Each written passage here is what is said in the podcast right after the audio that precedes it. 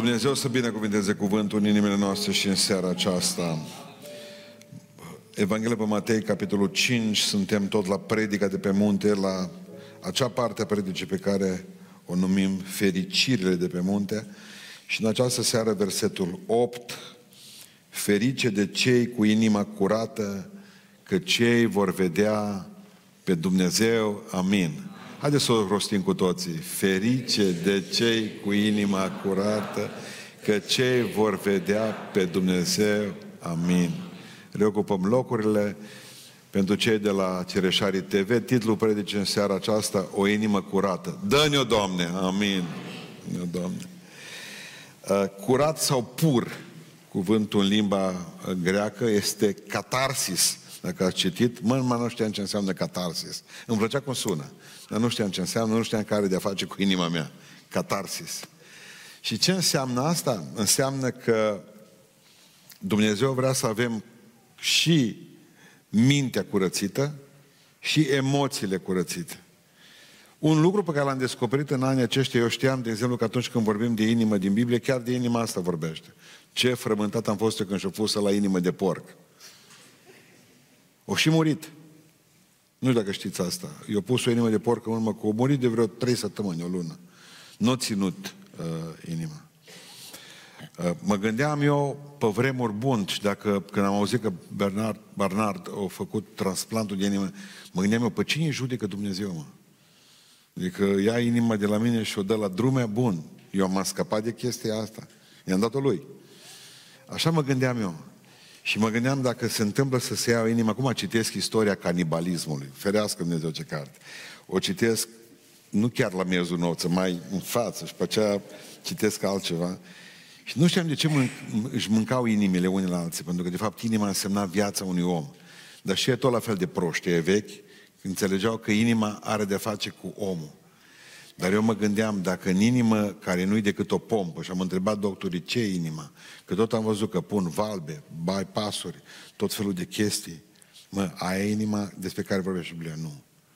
Și mi-au spus medicii că de fapt nu, asta e numai pompă aici. Că de fapt din punct de vedere biblic mintea mai repede are de face cu ceva bucată din creier. Nu știu care creier, că nu vreau, că nu știu, nu, am fugit de la toate orele de, de anatomie, Dumnezeu nu m-a îngăduit să... Uh, Ideea este că aici când vedem ferice de cei cu inima curată sunt două sensuri. Cuvântul în limba greacă înseamnă și curățare prin foc sau apă, ceea ce vorbea Dani mai înainte, adică bași ceva în foc ca să meargă zgura ce rău de pe el, sau în apă, când speli ceva și îl curățești. Ăsta e sensul în limba greacă, dar la fel de bine, tot în limba greacă apare sensul renunțarea la dubla loialitate. Ferice de cei cu inima curată, care o au curată prin foc sau prin apă, și ferice cei cu inima curată care își dedică inima numai lui Dumnezeu și n-au dublă loialitate și lumii. Aceasta e sensul biblic. Spune cuvântul Dumnezeu în Matei 6 cu 33. Frumos, cum te cheamă pe tine care e la videoproiector acolo? Că nu o văd. Cum te cheamă? Naomi. No, bun, Naomi, din când în când o să mai țip la tine, dar tu să ăsta... Uh, în Matei 6 cu 33 spune că nimeni, nimeni nu poate sluji la doi stăpâni. 63, deci de la bun început am greșit, că nu mai văd eu acum. Povestea este că eu am scris acei cu stilou, dar în sfârșit, mai dăm, câteodată o să mai și reușim în seara asta. Spune, spune Iisus Hristos că nimeni nu poate sluji la doi stăpâni. Nimeni nu poate avea inima împărțită. Și în, același, uh, în, același, uh, în aceeași idee, în Psalmul 24 cu 3, cine va putea să se suie pe muntele Domnului? Psalmul 24 cu 3. Cel care are mâinile nevinovate și inima curată. Le pune, contează foarte mult ca cei care nu aveți Biblie să le vedeți acum. Deci numai aceia vor putea să stea lângă Dumnezeu care au, aici e vorba mâinile nevinovate și inima curată. De aia cred că Dumnezeu e obligat să ne-o dea. Sunt convins. Problema cu inima este că nu putem să vorbim despre inimă până nu vorbim de puritate, de curăție. Ce înseamnă puritatea în Sfânta Scriptură? Curăția, ferice de inima, de cei cu inima curată.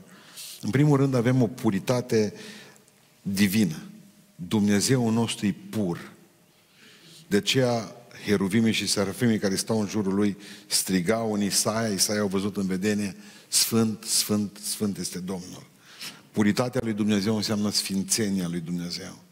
Spunea la un moment dat unul din mari oameni lui Dumnezeu români, Richard Wumbrand, că de fapt uh, uh, focul din noi, de fapt, este acela care ne va mântui de focul din afară, care ne așteaptă dacă nu suntem mântuiți. Cu cât mai mare foc în noi, cu atât ne va scăpa de foc. Zice că nu există om, spune el odată într-o predică care ținea în fața studenților, uh, spunea că nu există om care nu o să aibă de face cu focul. Pământul are de face cu focul, Dumnezeu e foc mistuitor. Pământul o să aibă de face cu focul. Cei care se pocăiesc ard pentru Hristos, se întorc la Dumnezeu și nu o să mai aibă. După cei care nu se pocăiesc, vor arde mai târziu o veșnicie. Grozav sunt de chinuit în văpaia aceasta, spune uh, omul care era deja condamnat la iad, bogatul acela. Deci există puritatea divină a lui Dumnezeu. Sfânt, Sfânt, Sfânt este Domnul. Există o puritate creată. Spune cuvântul Dumnezeu în uh, Geneza, în capitolul 1 cu 31, 1 cu 31, Dumnezeu s-a uitat la ce făcuse și iată că toate erau foarte bune. Cuvântul în limba greacă, în limba ebraică, curate, curate. Astfel a fost o seară și apoi a fost o dimineață, aceasta a fost uh, ziua a șase. Dumnezeu, Dumnezeu a făcut lucrurile frumoase și pure. Noi le-am murdărit mai târziu. Noi am contaminat apele, noi am contaminat solul. Noi vorbim aici de lucrurile fizice, că le-a făcut Dumnezeu bune. Da? Le-a creat Dumnezeu. A creat omul, Dumnezeu l-a creat pur. Noi l-am nenorocit. Dumnezeu a creat tot ce vedem, universul acesta pur. Noi l-am nenorocit. Am văzut într-o seară un documentar cu ce umblă prin spațiu, că nu numai că am făcut, că am umplut de gunoaie pământul, dar să vedeți că doar tot ce le-a trimis pe acolo, pe orbită, tot le-a lăsat acolo. Ferească Dumnezeu ce se învârte în jurul pământului. Deci o ladă de gunoi uriașă, gândiți-vă, planetară, care se învârte în jurul nostru. Eu mă gândesc că de aia vor să și colonizeze Marte, până la urmă, că nu mai unde pune gunoaiele. Zice că tot tot ce a făcut Dumnezeu e pur, a creat pur și curat. Satana vine și aruncă murdărie. Există după aceea o puritate pozițională. Nu e complicat tot ce vă spun. Dumnezeu când ne-a creat și ne-a dat mântuirea, ne-a făcut, ne-a făcut curați, puri. Nu mai există nimic de adăugat. În momentul în care ai ieșit din nașterea din nou, ești un om curat, ești un om pur, ești un om sfânt, Spune că în momentul mântuirii, în 2 Corinteni 5 cu 21, El s-a făcut păcat pentru noi, ca noi să fim neprihănirea, puritatea, sfințenia lui Dumnezeu în El. În Hristos suntem curați, în Hristos suntem puri. Vine satana și zice, ești murdar. Nu-ți murdar, în numele lui Iisus Hristos pleacă satana de la mine, pentru că Hristos m-a făcut curat. În Hristos sunt pur, în Hristos sunt curat. Există deci această puritate divină, există puritatea creată, puritate pozițională și există o puritate practică. Tot în 2 Corinteni, de data aceasta în 7 cu 1, spune să ne curățim de orice întinăciune, să ne curățim de orice întinăciune a cărnii și a Duhului și să ne ducem sfințirea până la capăt în frică de Dumnezeu. Ei, la asta suntem chemați în fiecare clipă. Da, suntem puri în Hristos, suntem neprihăniți în Hristos, dar în seara asta am venit să ci și să mai aruncăm zgura de pe sufletele noastre, din mințile noastre, corect? Aici sunt, asta se numește puritate practică. Și mai există o puritate finală. Știți când vom fi cu adevărat uh, curați în sensul spiritual, când vom fi acolo sus. Pentru că spune cuvântul Dumnezeu în 1 Ioan 3 cu 2, când se va arăta El, vom fi ca El ca El. Nici o deosebire, asta se numește îndumnezeire. Asta se numește contopirea cu Hristos, cu Dumnezeu. Vom fi în El, cu El, definitiv. Tot ceea ce a văzut, gândiți-vă, tot ceea ce a văzut și îl citesc din nou pe fratele Vumbrand, tot ceea ce a văzut Isaia în Dumnezeu, va vedea când vom fi în El, ne va vedea și pe noi tot acolo în Sfințenie cea fantastică. Adică ceva din exterior, cineva din exterior, când ne va vedea în Dumnezeu în cer, va fi extraordinar. Și calculasem o dată la Beiuș cum că temperatura raiului este mai uh, puternică decât căldura din rai, va fi mai tare decât căldura din iad. Uh, nu mai știu în ce predică am făcut-o, că am căutat-o după aceea. Uh, Și ceea ce am, am învățat în seara aceasta de la Dani este că evrei credeau că obiceiurile religioase pot curăța inima. Iau pe mulți, domnule, uite, dacă postești, vei curăți. Dacă asculți cuvântul Dumnezeu, te curățești. Dacă te duci la biserică, te curățești. Dacă uh, postești, dacă te rogi, îți curățești. Nu, nu, nu. Iar o pornim greșit. Tot. Asta trebuie să le facem. Dar nu asta mi asigură mie neprihănirea. Farisei ziceau, bă, postez două zile, dau zeciuială. Aceasta punea accent pe exterior și pune accent pe exterior. Ce trebuie să fac? Bă, să arată așa, mă îmbrac în un anumit fel. Mă port într-un anumit fel. Vai de voi, zice, cărturari și farisei, care curățați, asculți, curățați partea exterioară a blidului, a farfuriei și cea dinăuntru din care mâncați, înăuntru, de aici este murdară, zice Iisus Hristos. Vai de voi care vreți să păreți că sunteți sfinți în exterior, pentru că până la urmă ochii ăștia noștri ne înșală. Noi uite, bă, un om sfânt, un om binecuvântat, un om care... Uh, mi-aduc aminte de unul dintre frații bătrâni care au venit toată la noi la biserică. Mă, ne-au predicat două ore și jumătate. Dacă vi se pare lungă predica mea, Și când a sfârșit predica, zice la un moment dat un lucru fantastic. Uh, eu zice, eu nici nu văzut ceasul până în capăt, nu l-a văzut. Și zice, nici nu știu cum a trecut vremea. Da, acum ascultați-mă. Două ore și jumătate, nici nu n-a știut. Bătrânul simpatic, îmbrăcat frumos, curat, asta era până, mă minte, până 1000, 996, 97. Și fii atent ce povestește bătrânul, că mi-am adus aminte acum, clipa asta de asta. Și mă, m-am dus o dată la o biserică de frat și seara când s-a sfârșit era fric. Nu mă chema nimeni acasă la ei. Și mă gândeam, mai merg încă 8 km, trebuia să mă duc pe jos, n-aveam lanternă, pe bicicletă nu mă puteam sui, eram cu bicicleta pe lângă mine și zice, nimeni din biserică nu a zis, bă frate, ai unde să dormi. Și m-au chemat oamenii la el, niște oameni la, el, la ei acasă. Mă, am fost de fericit, povestea el în biserică. Când ne-am văzut, am zis, uite-te, o familie minunată, oameni pocăiți, oameni care au făcut ceva. Și zice, atât am fost de fericit, mi-a dat să mănânc, uh, după care, zice, m-a pus într-un pat și a zis, mâine dimineață poți să pleci la locul tău. Și am zis, Doamne, binecuvintează tot ce a oamenii ăștia. Zice, n-am închis ochii. Știam că sunt în pat și în același timp m-am dus, zice, și am vizitat prin Duhul casa lor. Am auzit o voce care zice, care zicea, hai să-ți arăt cum stăm cu binecuvântările. M-au dus, zice, în spatele casei avea acolo grajdul și în spatele grajdului era gunoiul. Și mi-a arătat Dumnezeu un gunoi, un fetus avortat, un copil. Zice, și asta trebuie binecuvântat. M-a coborât, zice, în beci, în pivnița casei. Două oluri mari de vin, o oluri mare de pălincă de lână de sticlă. Și asta vrei să o binecuvânt. Și zice, ultima dată m-a luat de mână și a zis, hai să-ți arăt. Era o sobă de teracotă, m-a dus la soba aia în cameră, în altă cameră. Dar eu stăteam în patul meu. Era o teracotă plină cu bani. Și zice, nu vrei să știi cum să cu banii ăștia. Și asta vrei să o binecuvânt.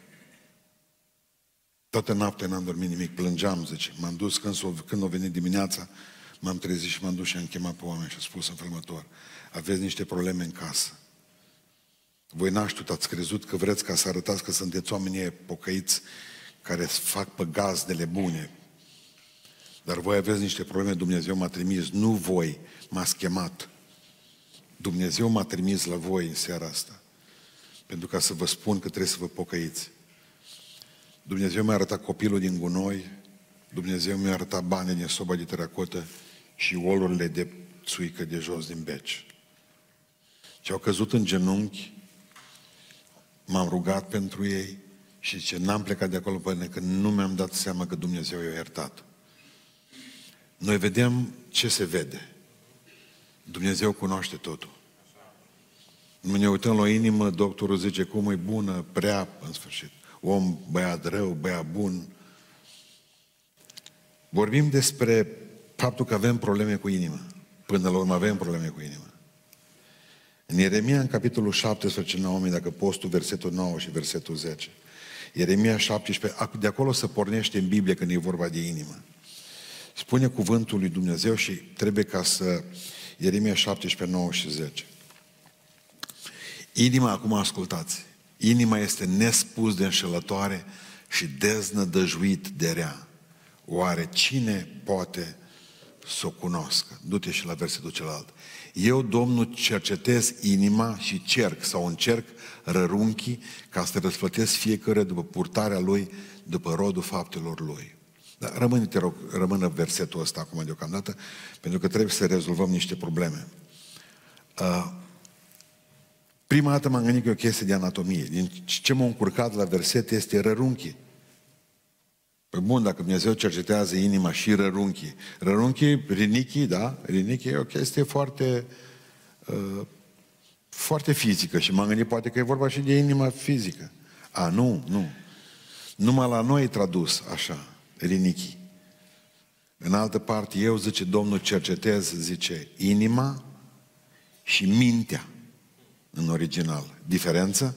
Diferență, că rinichii mi-au cercetat câțiva doctori până acum, nu mai eu știu cât litoria n-am băut, pentru toți de aici. Am produs la pietre și la nisip, nu povestesc. Și o făceau bătrânii la noi, că nu aveai pietre la nimic, a, nu te-ai zgâlțit bine. Am când am Defenderul, nu mai prea mai am așa, mă zgâlți de mă rupe, dar uh, ce făceau? Ne puneau să bem câte o găleată de apă, 10 litri de apă băgau noi și ne puneau într-o căruță din aia cu roz de fier. Și, și băteau cai, mergeau pe bolovani și tătul era în spate acolo și reglă. Așa zice. Tot pleca, în două minute era rezolvat. Aveau niște chestii foarte ciudate. Eu, Domnul, cercetez inima. Ă, te rog, Naomi, du-te înapoi în ă, versetul 9. Deci, bun. Inima este nespus de înșelătoare. Credeți asta despre inima voastră? Am știu dacă nu credeți, o crede Dumnezeu. Deci mă, când veni seara asta, că nu crede, uite, tu ești bea bun. Uh, nu. Nespus de înșelătoare. Știți care este cuvântul în limba ebraică pentru nespus de înșelătoare? Inima este un Iacov. Iacov a fost un bandit, un bandițel, un șmecheraș, un om care au făcut tot ce au putut să fure dreptul din tâi născut la lui frate sau un comportament huliganic până nu s-a întâlnit cu Dumnezeu la Peniel și când Dumnezeu l-a bătut bine și a făcut om din el, dar până atunci a fost Iacov ăla rău, înșelătorul. Și Biblia zice că inima este un Iacov. După ce am ținut o predică în biserică despre Iacov, toți zic că e băiat rău. Nu zic că așa e inima noastră tuturor. Inima noastră este un băiat rău. Inima noastră, zice în Biblie, este un Iacov. Deci, în primul rând, putem vorbi despre o șelăciune inimii. Avem probleme cu ea. Toți de aici. Mergem mai departe. Zice, nespus de înșelătoare și deznădăjuit de rea. Asta se numește boala inimii. În limba ebraică spune așa, inima este un Iacov și spune mai departe și în afara vindecării. Cuvântul în ebraică este incurabilă. În momentul în care am cercetat și am făcut puțin exegeză pe versetul ăsta, m-am spăimântat. Și m-am gândit, noi cerem la oameni să nu, să nu, bă, mai vezi, mă, nu te mai du la baruri seara, dacă vrei să te fii la noi în biserică. Nu fuma, nu bea, nu trage câte o palmă la nevastă ta și automat, bă, ce facem cu inima? Exact cum mai pune un bypass. Observați? Mai punem o valvă la inimă? Punem? Mai aranjăm, îi punem batic la inimă. Aranjăm, îmbrăcăm în haine albe. Cine crede se bătează. Buș! Și când iasă sfântocă, automat, Biblie sub soare are inima, batic, nu treabă. Bun. Inima este un Iacov și este deznădăjuită, adică fără scăpare, în afara vindecării, incurabilă. Cine poate să o cunoască? Doctorul. Dar unde? Că nu e aici. Nici aici. Dacă e sediul emoțiilor și a voinței, asta nu e o glandă până la urmă, da? Noi am crezut până acum că noi păcătuim din cauza mediului. Bă, lumea rea, toată lumea rea, toți păcătuim. Mama și tata păcătoși, eu păcătos. Dar oare din cauza mediului, din cauza anturajului păcătuim? Oare păcătuim din cauza că ne găsim în țara nepotrivit, în timpul nepotrivit? Dacă ne-am fi cunoscut să fi trăit în vremea reformei, când toată lumea a umblat cu Biblia sub soară și mergeau toți la... Bă, oameni buni, ce cu noi?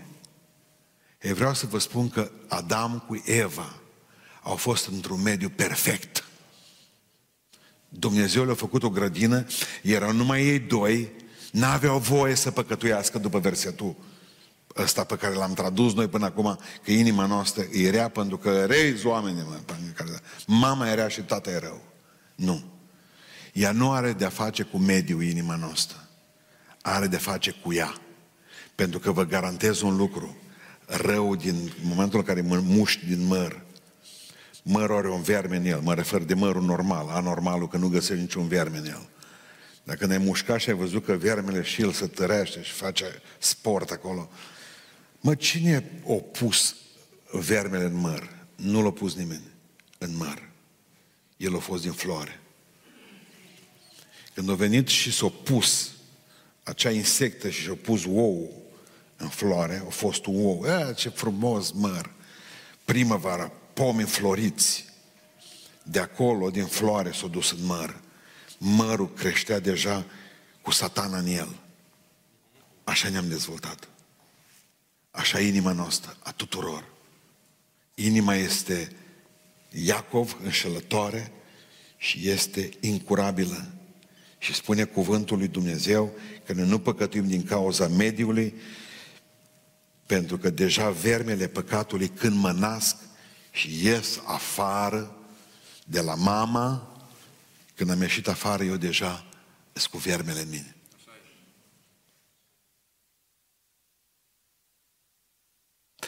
Ce copil drăgălaș, nimeni nu vede vermele, e acolo.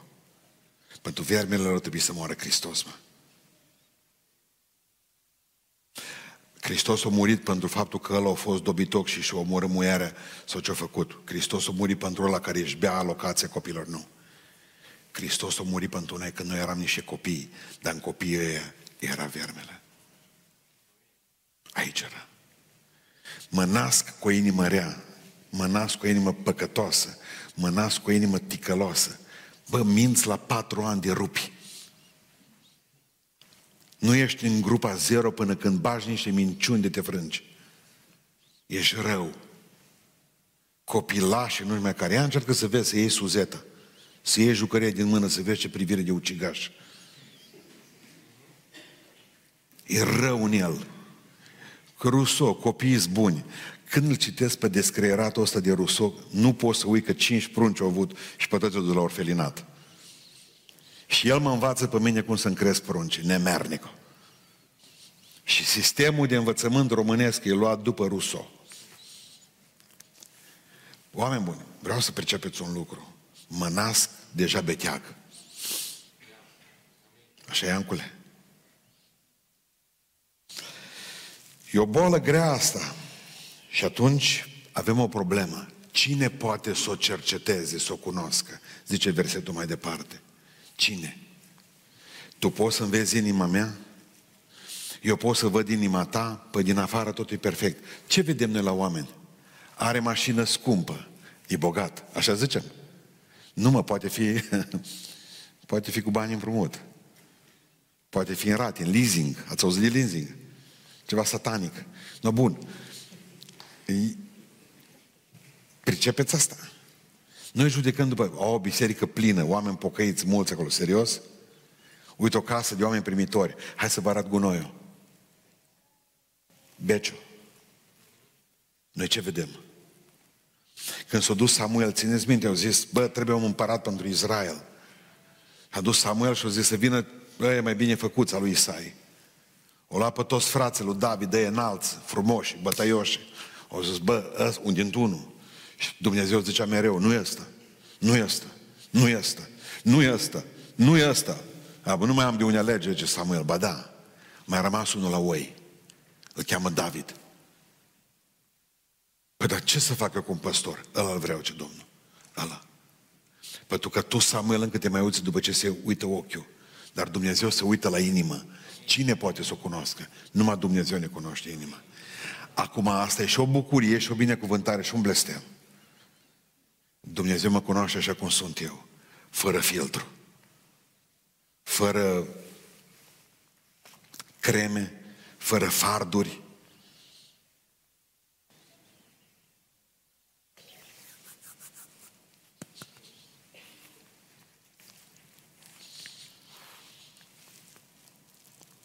Cercetează-mă, Doamne, Cine poate să o cunoască? Naomi, dăm celălalt verset, 10. Eu, Domnul, eu pune ca gheu pe voi.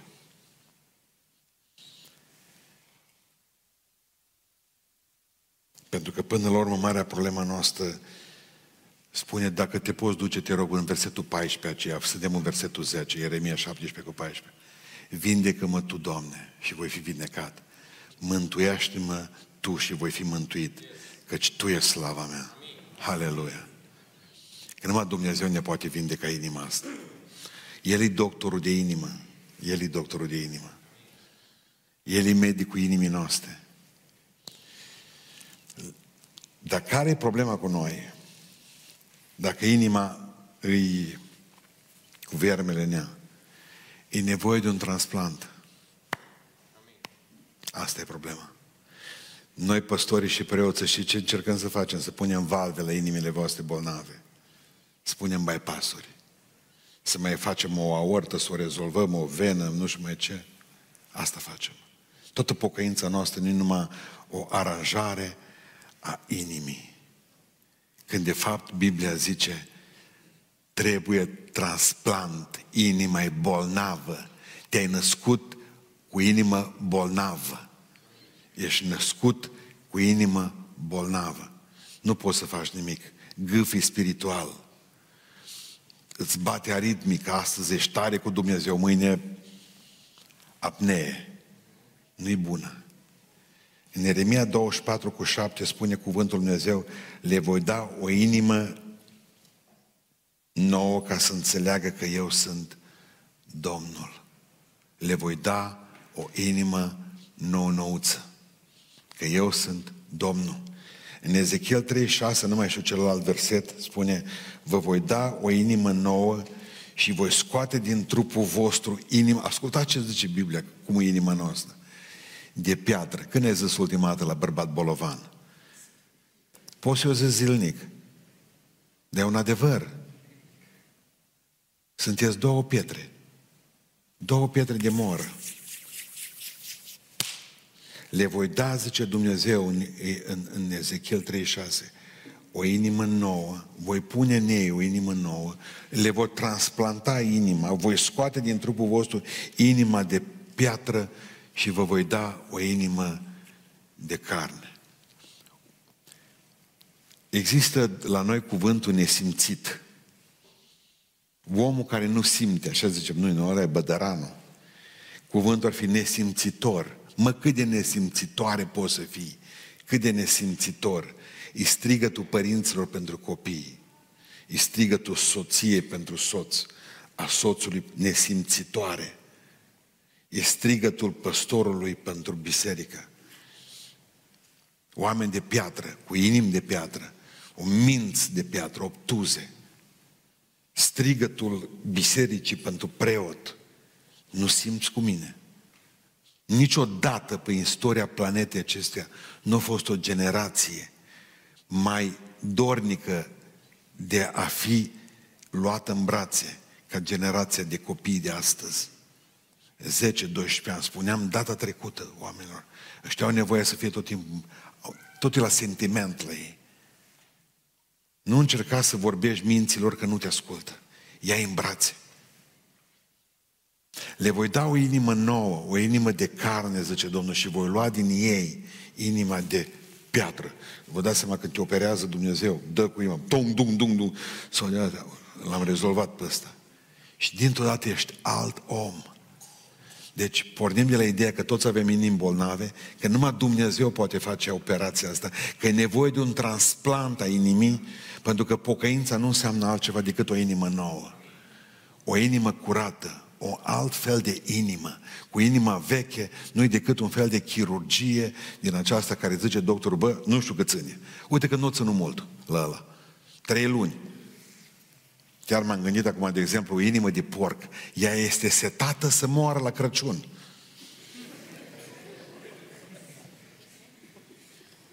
Așa e în gena lui. Aveam un porc, îl chema Pepsi, noi puneam nume acasă. Dar mi-a fost de milă când a trebuit ca să, când s-a venit sorocul și lui. Am văzut pe ăștia toți cu cuțitele, venit la noi acasă, îl ținea la spate cuțitul făierând. Am plecat de acasă să nu fiu acolo. Pepsi. Când s-a băgat după el, că a avut încă un frate. Când s-a băgat după Pepsi, era mort. Murit din inimă. Când au ce îi se întâmplă la frate sau când s-au dus înapoi ăștia la alți trupa de măcelari, killerii, crăpase inima în el. Oricum, înainte cu o săptămână, două de a fi asomat, avea un fel de ligoare. Nu mai mânca. Mi-aduc aminte cum înjura tata ăsta, îmi duce până la Crăciun, nu se face de 100 de kg. Presimțea.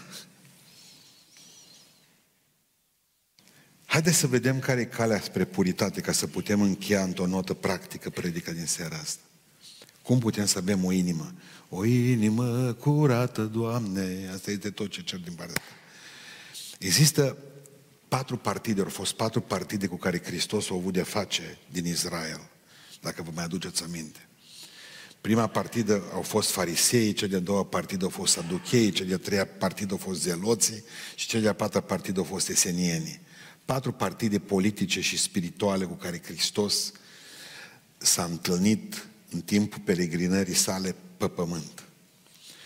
Toate aceste patru partide aveau patru poziții cu privire la inimă. Patru poziții diferite și spuneau cum putem să facem rost de un om nou. Visul comunismului a fost, mi-a țineți minte Ceaușescu mereu ne bătea la cap cu omul nou, multilateral, nici nu, nu putea rosti, rosti cuvântul multilateral, acolo s-a încurcat de să rupea. Omul nou era visul comunismului, Marx și l-a dorit. A fost visul oamenilor de pe întreaga planetă să construiască omul nou. Acum vor să-l facă, dar au înțeles că nu vom putea fi, dacă nu vom fi plini de cipuri, nu vom putea fi omul ăla nou. Și vor să facă om nou. Vreau să văd eu când o să încerce ei din români om nou. Vreau să văd. Toate davosurile din lumea asta că se vor aduna, când vor ajunge la români și vor rupe dinți. Hai vă povestesc o chestie cu omul nou. Tata lucra în poliție. În 1950 și ceva au făcut un experiment la Ștei. Uh, comunismul din 1947 instalat la noi, mina de uraniu în Ștei, au venit câteva sute de ruși pe care au dus într-o noapte, le-au construit case în Ștei, au făcut mina de, la uraniu și le-au dus acolo bun educați, reeducați, ei care au fost răi direct în pușcărie. În centrul orașului Șteu, vedeți, și acum era alimentara. Era, mă, au construit teatru în Șteu, au construit niște străzi, strada Lenin, au pus, deci, unul dintre cele mai comuniste orașe din România a fost Șteu, lângă Beiuș. Aveau niște străzi incredibil de drepte, niște case, niște blocuri făcute stilul ăla comunist. Era extraordinar de făcute teatru făcut pentru cinematograf, uh, baruri pentru ei, ce trebuia, alimentară. Știți cum e alimentară? Era, arăta extraordinar, ca un teatru, ca un, ca un muzeu. Și atunci au zis că în 1956 e momentul să arate întregi lumii ce înseamnă omul nou, educat. Știți ce au făcut? O zis în felul următor, bă, alimentarea, de ce să mai stea vânzătoarea la alimentară? Cea care vinde. Că noi suntem oameni noi. Scrie pe zahăr 5 lei kilogramul? Scrie? Da, bun. Îți iei un kilogram de zahăr și pui banii. Ce scrie pe macaroane? Atât, pe pâine atât. De ce am mai avea nevoie de cineva care să stea Numai noi când am plecat în Belgia până în 2000, mi-aduc aminte că aveam o biserică la Turnout. Așa de bine eram primiți noi românii, că mergeam într-un magazin mare, era vreo șapte raioane, pe fiecare raion câte una. Când veneam noi români în training și cu pantofi de lac în picioare, păream în... ne băgam înăuntru și plecam într-un raion, toate șapte veneau după noi și așa umblau toate. Ne eram înconjurați, parcă erau ei din gărzile de corp. Uh, ne spunea să nu punem mâna pe nimic, alegeți cu ochii, ziceau.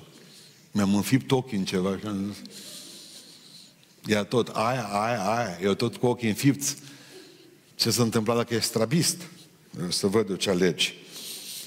Bun. Ghiciți experimentul știi. Ghiciți experimentul. F- poți să-ți ieși și noaptea când vrei mei și pui bani. A doua zi, tata a lucrat în poliție. Nici prize. Nici întrerupătoare. Nici becuri. El nu s-a pus problema de marfă. Dacă stelajele s-au dus, ă, tot ce a fost acolo, omul nou e greu de obținut. E greu să obții un om nou. Bun. Legalismul l-au inventat fariseii. Au încercat să facă om cu inimă nouă. Și atunci și-au zis, mă port aspru cu trupul meu, cu sufletul meu, cu duhul meu, un set aspru de reguli pentru a câștiga întotdeauna favoarea lui Dumnezeu. Ce mai este de inventat să-mi fie viața mai grea spirituală? Asta, Hristos a zis, postiți? Nu mă, noi postim trei zile. Ce a zis Iisus? Jug ăla, noi îl punem mai greu. Și zice la un moment dat Domnul Iisus, de ce, de ce puneți greutăți pe umerii oamenilor pe care voi nu le puneți. Lucru pe care biserica din Ierusalim l-a spus în momentul în care o trebuie ca să-și dea drumul și să se despartă de evrei. De ce puneți pe umerii oamenilor în biserică un jug pe care nici voi, nici părinții voștri nu l-au putut duce? De ce? Ce mai încercați să puneți pe spatele lor? Biserica noastră, ce mai putea oare inventa să le fie la oameni când mai greu? Ăștia sunt farisei. Mă port aspru cu trupul meu. Dacă trebuie, nu-i dau săpun, nu-i dau apă, nu-i dau nimic. Trebuie să vadă toată lumea că mă chinuiesc, că postesc. Eu nu fac treaba asta. Pentru că tu, ca să fii Daniel, în Daniel în capitolul 1, trebuia să fii om ciudat, tânăr, deștept, ca să spui, bă, fraților, noi avem un post dur, dar uite, de dragul vostru, mâncăm uh, lăptuci, mâncăm varză. Pentru că era o jignire fantastică ca tu să te duci la împărat, la masă și să spui, nu, eu nu mănânc, să plece pe lângă mine. Te omora. Atunci, ca să vadă că nu pot mânca porcul ăla cu mărul în gură, uite, mâncăm niște salată noi. Atât. Ca să înțelegeți că suntem în post. Nu erau jigniți că mânca ceva de la el de la împărat. Legalismul a încercat nu pot să spun nimic pentru că cred că la mine să spovedesc cel mai mult tineri care au fost călcați în picioare de părinți și au ținut așa. Atât de strâns încât când au reușit să scape din strânsoare, au plecat direct în cele mai groaznice păcate.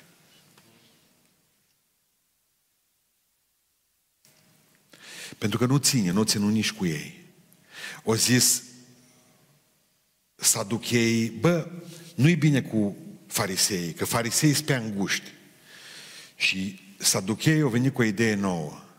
Nu mai trebuie niciun set de reguli, pentru că dragostea le acoperă pe toate. Și au zburat în cealaltă extremă. Tot era liber, tot e permis, numai să iubești. Oameni buni, eu am o predică în roman, din romani, când dragostea este mai tare decât libertatea. Dar e îngrădită puternic și asta. Pentru că pot să iubesc pe toată lumea și să fiu sincer greșit.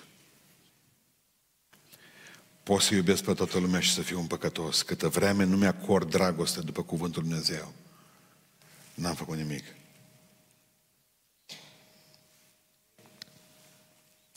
Nu a funcționat. Omul nou nu a funcționat nici aici. Pe aceea a apărut cea de-a treia categorie. Ăștia erau zeloții. Și ăștia au spus în felul următor. Sistemul politic trebuie schimbat pentru că dacă la guvernare sunt naționaliștii și nu vom fi sclavii romanilor, noi vom fi oameni buni. nu Evreii astăzi sunt un popor liber, așa zic ei. Unul dintre cele mai păcătoase popoare de pe planetă. Erau mai pocăiți când erau robi la romani. Nici 10% dintre evrei de astăzi nu mai cred în Dumnezeu. Sunt liberi. Zeloții au greșit un lucru pentru că au crezut la un moment dat că a te afla în treabă ca metodă de lucru e ceva grozav. nu Știți ce fac foarte multe biserici astăzi? Încearcă să-și umple golul spiritual cu activități. Luni avem fanfară, marța repetiții de cor, miercurea rugăciunii, joia tineret, vinerea nu-și mai care, se numește activism religios. O viață de păcat și construiesc o biserică.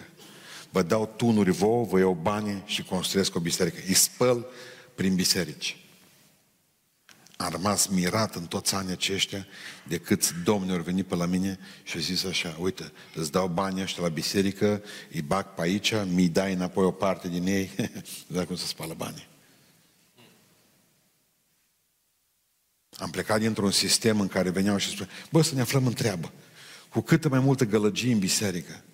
Adică o considera că suntem niște oameni, mi-aduc aminte când am mutat slujba de la 10 la 12. Fai, ce am primit? Păcat! În, bis, în Biblie scrie că la ceasul al nouălea, nenorociților, de era orba trei după masă, nouă, ceasul nouă, al nouălea la evrei era trei după masă. Sfânta oră nouă, așa cum scrie în Biblie. Zic, unde scrie? Nu știa. Așa cum scrie în Biblie de la 9 la 12. Uitați-vă în ochii mei.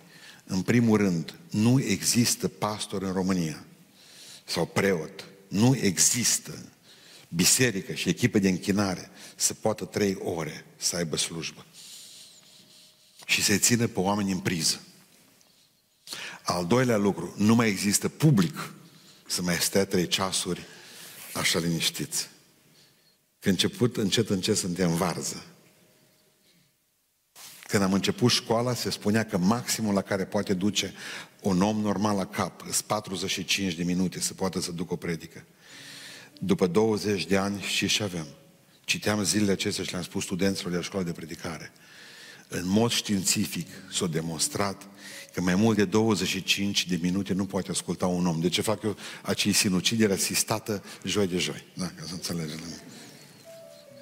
No, ce facem cu trei ceasuri de slujbă la biserică? Păi o umplem, ați auzit cuvântul satanic de a umple ceva. Exact cum umpli gogoșarul, putea mama ardeie, băga brânză în ei. Trebuie să umplem programul cu ceva. Cântă Mărioara cu Viorica, cântă Geta cu Alexandra, un fel de, cum să zic, ăla, un fel de... Uh, bă, și ele trebuie măritate cumva, fetele alea. Fel de reclamă pentru măritiși. Bun. Cea de-a patra, cea de-a patra organizație evreiască care a dat Chix cerând un om nou, a fost uh, esenienii, au fost esenienii. Au zis, bă, nu poți să fii pocăit, mă, nu poți să fii pocăit dacă ești în Oradea. Merți în munte. Și așa s-a inventat monahismul. Ați auzit de ei care pleacă și mă, vulturii, Sfântul Munte Atos. Vă spune un particular odată despre ceva despre Atos. Bine. Uh, N-ai încercat să te duci o săptămână de acasă și o săptămână să stai tu cu Dumnezeu în vârful muntelui în cort și să vezi cât de călugărițești sau călugări. Niciun gând rău, nicio idee, niciodată să nu vezi dacă ai primit un like.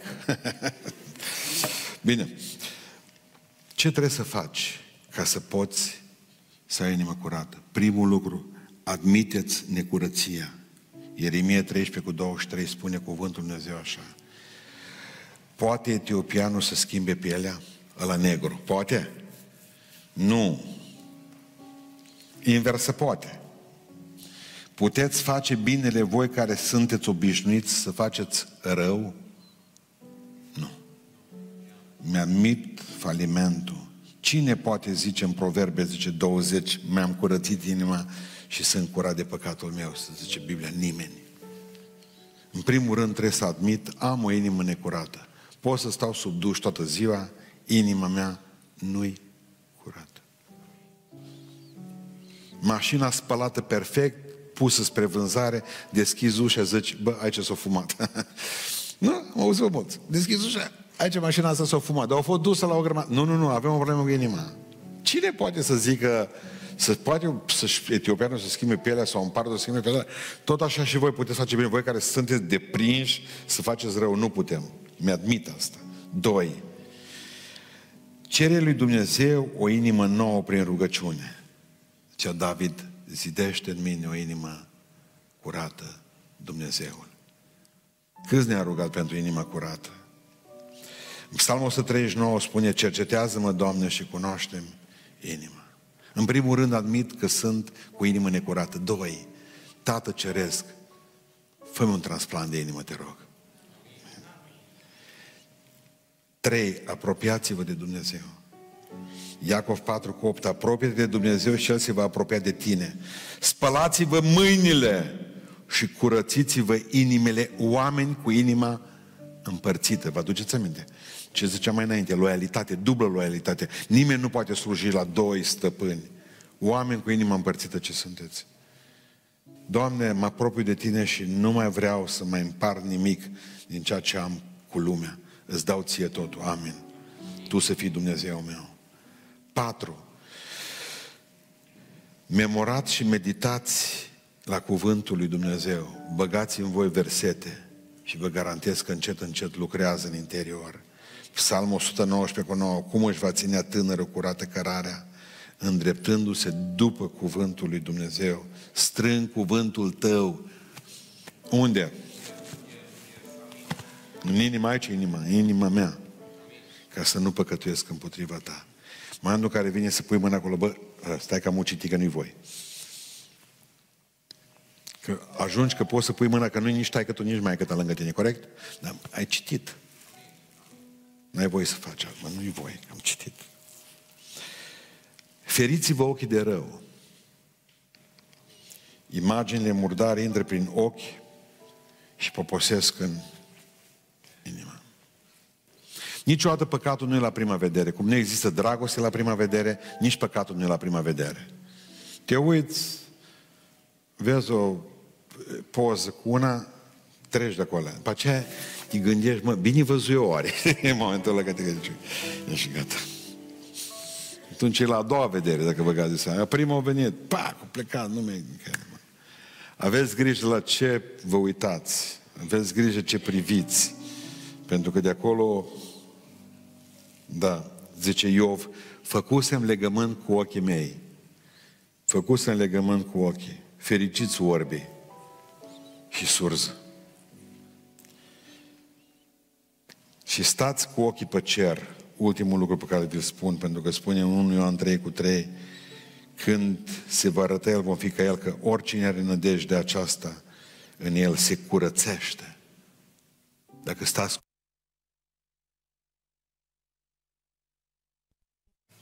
Ferice de cei cu inima curată, că cu ei ce se va întâmpla? Că cei vor vedea pe Dumnezeu. Știți care e problema? Dacă n-ai inima curată, nu mai vezi pe Dumnezeu. Auzi mereu, bă, unde ești, Doamne? Nu-L vezi.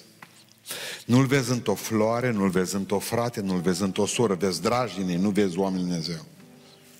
Nu-L vezi pe Dumnezeu în pâine de acasă, nu-L vezi pe Dumnezeu în maică ta și în taică ta, nu-L vezi pe Dumnezeu în omul pe care îl lovești și n-ar trebui să lovești că l-ai lovit pe Dumnezeu, nu-L vezi pe Dumnezeu în omul care trebuie să-l duci la tine acasă sau că trebuie să-i cumpere un bilet de, de autobuz să meargă nu știu unde sau să-l duci cu mașina la spital. Nu mai vezi pe Dumnezeu nicăieri. Te vezi pe tine, datorită ție, norocului, înțelepciunii tale, tu ce ai făcut, nu mai vezi pe Dumnezeu. Ferice de cei cu inima curată, că cei vor vedea pe Dumnezeu în toate. Păcatul ne orbit. Ești orb, ochii aveți ce Iisus Hristos și nu vedeți.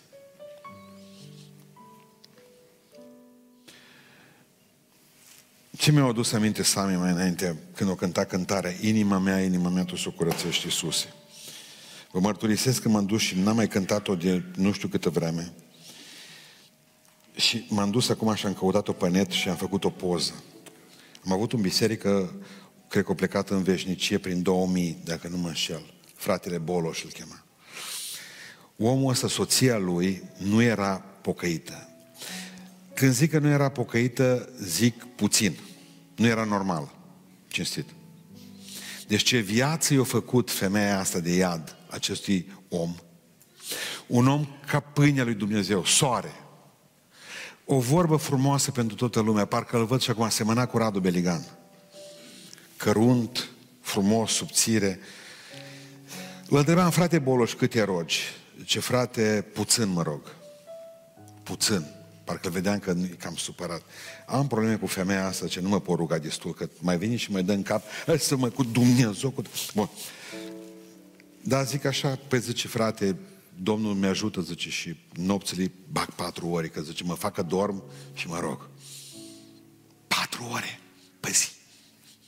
Dar zice, sunt zile în care mai merge de acasă, iar mă rog. Eu m-am, eu m-am cunoscut că când a venit păstor în biserica din Beiuș, ăsta e păstorul vostru. M-am dus, m-am uitat la ei, aveam o cravată ca și Petre Roman, din azi, după ce o lăpătat bluza. Avea o cravată roșie la gât. Nu mi-a plăcut la oameni de mine. În prima. Nici o simbioză nu a fost. Nu am făcut cunoștință cu el când l-am cunoscut-o prima dată, fratele Boloș. Avem cina Domnului, eram puțini în biserică, 35, el zice, nu pot lua cina. De ce? Îți pus sub disciplină, zice. Dar de ce ești pus sub disciplină? Da, am zis că și baptiștii ar fi mântuiți. 11 metri într-o biserică de pentecostale, 90, nu zici prostii de genul ăsta. Adică trei luni afară din sistem. Știi? Mai bun. Plec eu la București, veneam o dată pe lună la cina Domnului, și cina o aveam duminică, adică în luna întâi, în duminica întâi, în duminica în luna a doua, în duminica a doua, tot așa în duminica a treia, din cauza surorilor pe ciclu, care avea ciclu menstrual să nu fie totalea. Era o întreagă, de acolo am plecat cu toate, până când, bun, m-am specializat să le pot spune și în asta. Și acum am, am frisoane cu Levitic, capitolul 15. Uh, când vine înapoi de vreo 3-4 luni de zile, iar văd că nu e cina. Dar zic, de ce nu e ce? Iar a spus sub disciplină. Ce cum? O găsit o revistă, fiți atenți. Amvonul era aici, fratele Boloș era chiar, adică primul rând de bănci era aici, Amvonul era aici. Vorbea la un metru. Nu putea distan, distanțeze acum social de ăștia. Bun, vorbea acolo. El sărac a văzut o, un articol, cum apăreau revistele alea imediat după Revoluție, tot felul de prostii, chestii planetare, nu știu care. Cred că rușii ori găsi, că numai rușii puteau găsi o găsit în fundul pământului iadul. Cred că caută după el acum. Cred că e în Ucraina, nu știu sigur bine. Și au dat nu știu ce gaură acolo. Dacă citiți articolul, găsiți și pe aceea au pus urechi, au băgat un microfon și au auzit cum oamenii și au știut că uh, iadul e în fundul pământului acolo. Și au auzit strigăte din ea. Fratele Boloș și-a vrut să le explice la oameni. El cu inimă curată. O lua revista, să citească articolul tot de la Avon. Prima dată când după ieșit după ăsta. Nu știu dat seama că pe copertă era o femeie golă. Deci a pus o ce grămadă ținut-o și, dar o ținut-o bine că el și citea rar în sfârșit. El cu inimă curată, ăștia cu inimă murdară. Minte, bă, la grămadă, știți, bărbații nu vrea să mai termin de citit, femeile nu știu acolo. Erau nebunii, în sfârșit. Iară săracul. Bun. Și cu asta vreau să închei. El nu avea decât o singură cântare.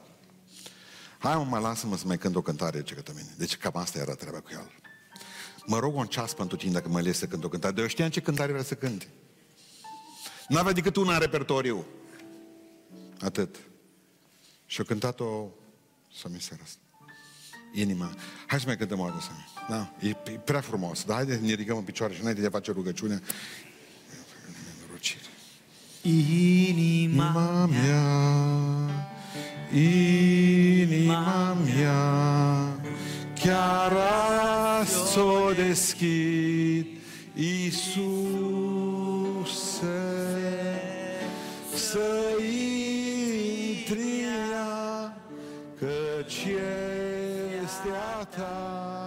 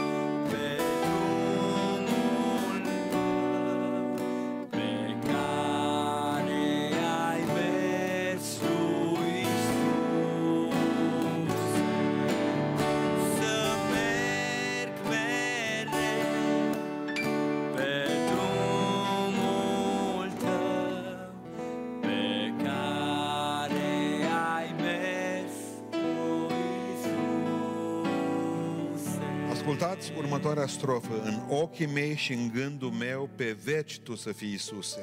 Inima mea și sufletul meu, pe tine te caută, Iisuse. În ochii mei și în gândul meu, pe veci tu să fii,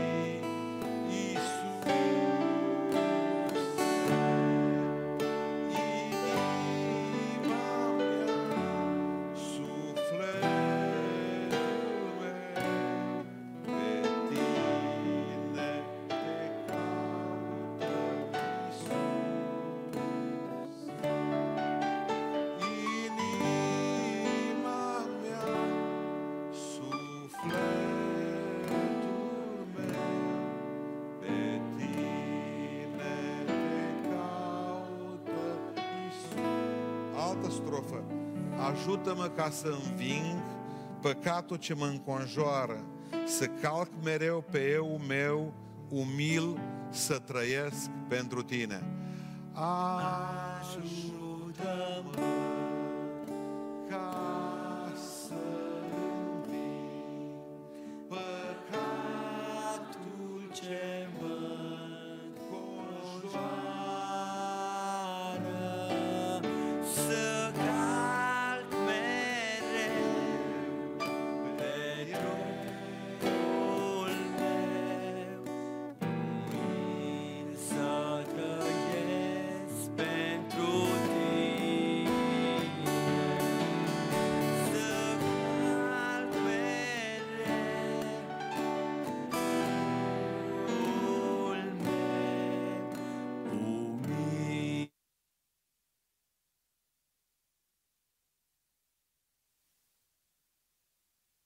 Deci când cânta cântarea aceasta avea 90 de ani, să ne înțelegem bine, mă, da? 90, da? Și ultima strofă o cânta totdeauna plângând. Pentru că ultima strofă spune așa, Iar când de aici mă vei chema, cu una eu ca să primesc, sufletul meu îți va cânta mărire în veci. O Iisuse. Iar când de aici mă vei chema cu